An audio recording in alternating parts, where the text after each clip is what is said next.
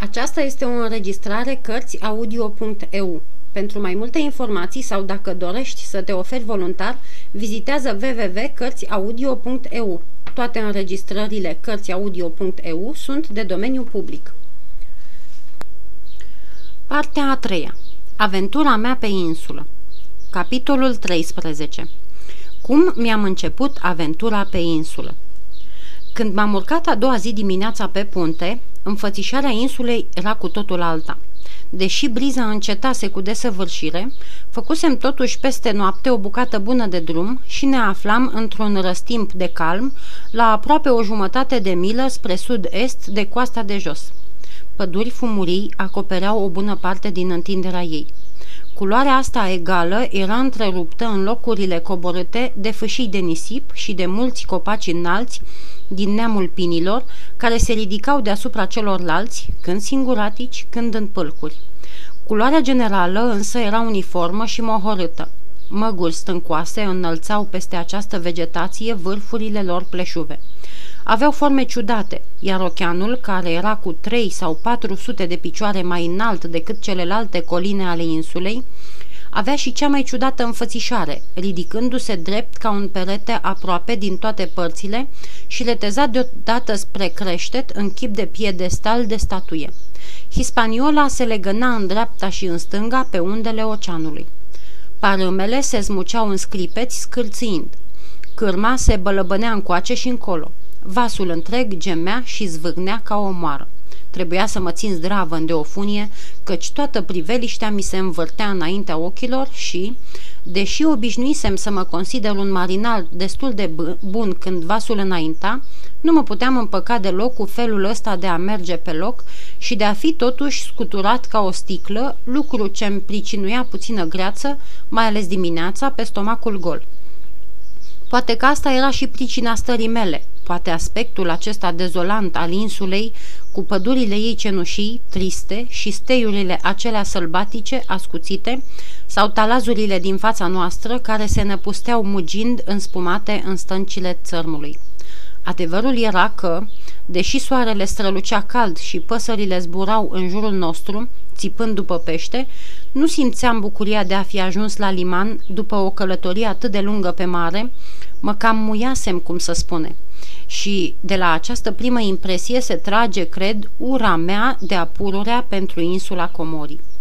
Ne aștepta o dimineață grea, căci nu era nici urmă de vânt și trebuia să coborâm bărcile, să le echipăm și să tragem vasul la remorcă 3 sau 4 mile, ocolind capul insulei ca să ajungem, străbătând în gustul canal natural, la adăpostul din spatele insulei scheletului. Am coborât și eu într-una din aceste bărci unde, la drept vorbind, stăteam degeaba. Căldura era copleșitoare și oamenii mormăiau întărâtați de greul muncii pe care o făceau.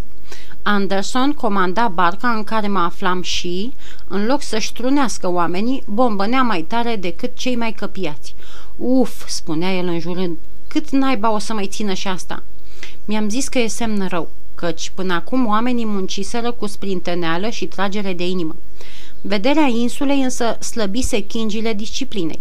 În timpul acestui drum, Long John a stat lângă cârmaci călăuzindu-l. Cunoștea trecătoarea ca în palmă. Și, deși omul care sonda fundul găsea peste tot adâncimi mai mari decât cele însemnate pe hartă, John n-a șovăit odată măcar. Refluxul a mușcat zdravă aici, spuse el, și canalul parcă a fost săpat cu hârlețul, ca să zic așa.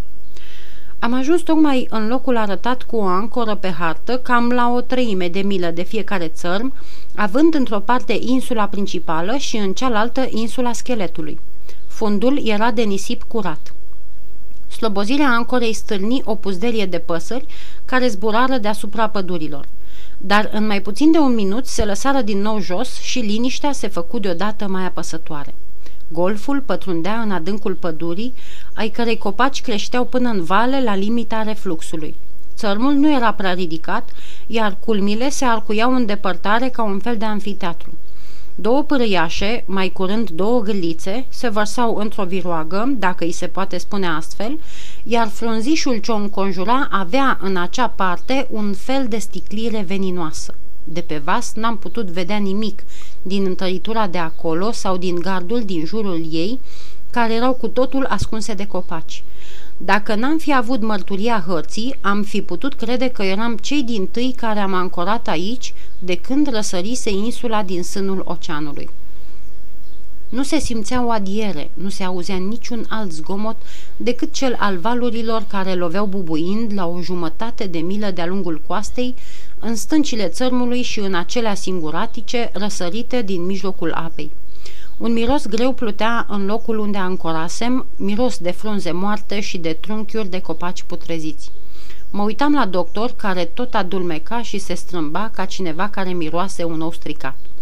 Nu știu dacă e într-adevăr o comoară aici," spuse el, dar pun rămășag pe peruca mea că am dat de friguri." Purtarea oamenilor în bărci fusese neliniștitoare, iar când s-au întors la bord, era fățiș amenințătoare. Se strângeau pe punte și vorbeau între ei de parcă ar fi pus ceva la cale. Cea mai neînsemnată poruncă era primită cu o căutătură întunecată și executată în silă și cu nepăsare. Chiar și oamenii cu minți se molipsiseră și nu se mai găsea unul barem care să-i potolească. Răzvrătirea, era limpede, atârna deasupra noastră ca un nor purtător de furtună. Nu numai noi, cei din cabină, adulmecam primejdia. Long John își dădea și el toată osteneala, mergând din grup în grup, făcând o mare risipă de sfaturi bune și întrecându-se în fel și chip să impună pilda purtării lui. Nu știa cum să fie mai binevoitor și mai curtenitor. Avea numai zâmbete pentru fiecare. De cum se dădea un ordin, John se și punea în mișcare cu cârja lui, cu cel mai voios, am înțeles, domnule capitan, și, când n-avea nimic de făcut, cânta într-una, ca și cum ar fi vrut să ascundă cu asta burzuluiala celorlalți. Din toate amănuntele supărătoare ale acestei mohorâte după amiezi, neliniștea vădită a lui Long John ni se părea cea mai îngrijorătoare. Am ținut sfat în cabină. Domnule, grei capitanul, dacă mă încumet să mai dau un ordin, întreg echipajul ne va sări în cap. Asta e situația, domnule. Să zicem că mi se răspunde obraznic. Ce, am să rapt? No, eu nu înghit. Mă iau în coarne cu ei. Dacă înghit, Silver cade la bănuială și s-a isprăvit cu noi. Luați aminte, n-avem decât un singur om pe care să ne putem bizui. Și cine e acela?" întrebă scoarul. Silver, domnule," răspunse capitanul. El e frământat ca și dumneata, ca și mine, de dorința de a stâmpăra lucrurile. Asta nu-i decât o toană a lor. Dacă îi dăm prilejul, el o să-i țină în frâu și de aceea propun să-i se dea musai acest prilej. Să învoim pe oameni să se ducă după amiază pe insulă. Dacă se duc toți, punem stăpânire pe vas. Dacă nu se duce niciunul, ne baricadăm în cabină și Dumnezeu să-l apere pe cel drept. Iar dacă se întâmplă ca numai o parte din ei să coboare pe uscat, țineți minte vorbele mele, domnule, Silver o să-i readucă la bord blânzi ca niște mielușei. Așa a rămas hotărât. S-au împărțit pistoale încărcate oamenilor siguri. S-a încredințat taina lui Hunter, Joyce și Redruth, care au primit-o cu mai puține uimire și mai multă tărie de cuget decât ne aștepta. Și, în sfârșit, capitanul ieși pe punte unde vorbi echipajului. Băieți, glăsui el, am avut o zi călduroasă și suntem cu toții vlăguiți și fără chef. O plimbare pe uscat nu poate să strice nimănui. Bărcile mai sunt pe apă, puteți să le luați și să vă duceți cât vreți să petreceți după amiaza pe insulă. O jumătate de oră înainte de asfințit se va trage o lovitură de tun. Dobitocii își închipuiau ca o să se potignească de comoară de cum vor pune piciorul pe pământ, căci pe dată le trecu în bufnarea și izbucniră într-un ura de răsună până hăt departe în munți, stârnind din nou păsările care începură să zburătăcească și să se vaite în jurul ancorajului. Capitanul era prea deștept ca să mai stea locului. O șterse cât ai clipi, lăsându-l pe Silver să o rânduiască treaba și cred că a fost bine așa. Dacă ar fi rămas pe punte, nu s-ar fi putut preface mult că nu pricepe cum stau lucrurile. Era limpede ca lumina zilei. Acum Silver era comandantul și avea un echipaj în plină zurbă. Oamenii credincioși, și am avut curând dovada că erau și din aceștia, trebuie să fi fost niște nătăfleți, sau mai degrabă bănuiesc că adevărul e acesta. Oamenii se păcătușiseră de pilda proastă a căpeteniilor, zaverei, unii mai mult, alții mai puțin. Un mic număr însă, băieți buni îndeopște, nu voiau să meargă mai departe. Una e să fii leneș și chiulangiu și cu totul alta e să te faci stăpân pe un vas și să ucizi niște oameni nevinovați.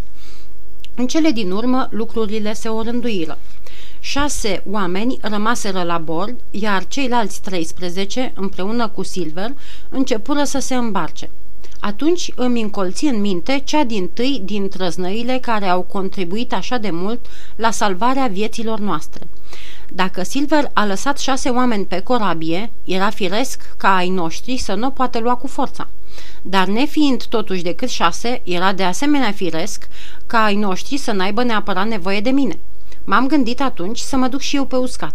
Într-o clipită am sărit peste bord, tupilându-mă la prova celei mai apropiate bărci pe care o și porni.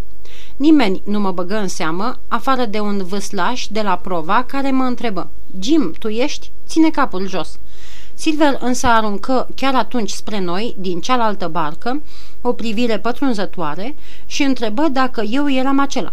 Din clipa aceea începui să mă căiesc de ceea ce făcusem. Echipajele se luară la întrecere, dar barca în care mă aflam pornise cea din tâi și, fiind mai ușoară și mânată mai bine, se depărtase mult de celelalte. Când botul ei pătrunse printre copacii de pe țărm, mă agățai de o cracă, îmi făcui vânt pe mal și mă piti în cel din tâi tufiș, în vreme ce Silver și ceilalți se mai aflau încă la o sută de iarzi în urmă. Jim, Jim!" i-am auzit strigând dar e lezne de presupus că n-am răspuns. Sărind, aplecându-mă și răzbind din greu, am fugit drept înainte până n-am mai putut.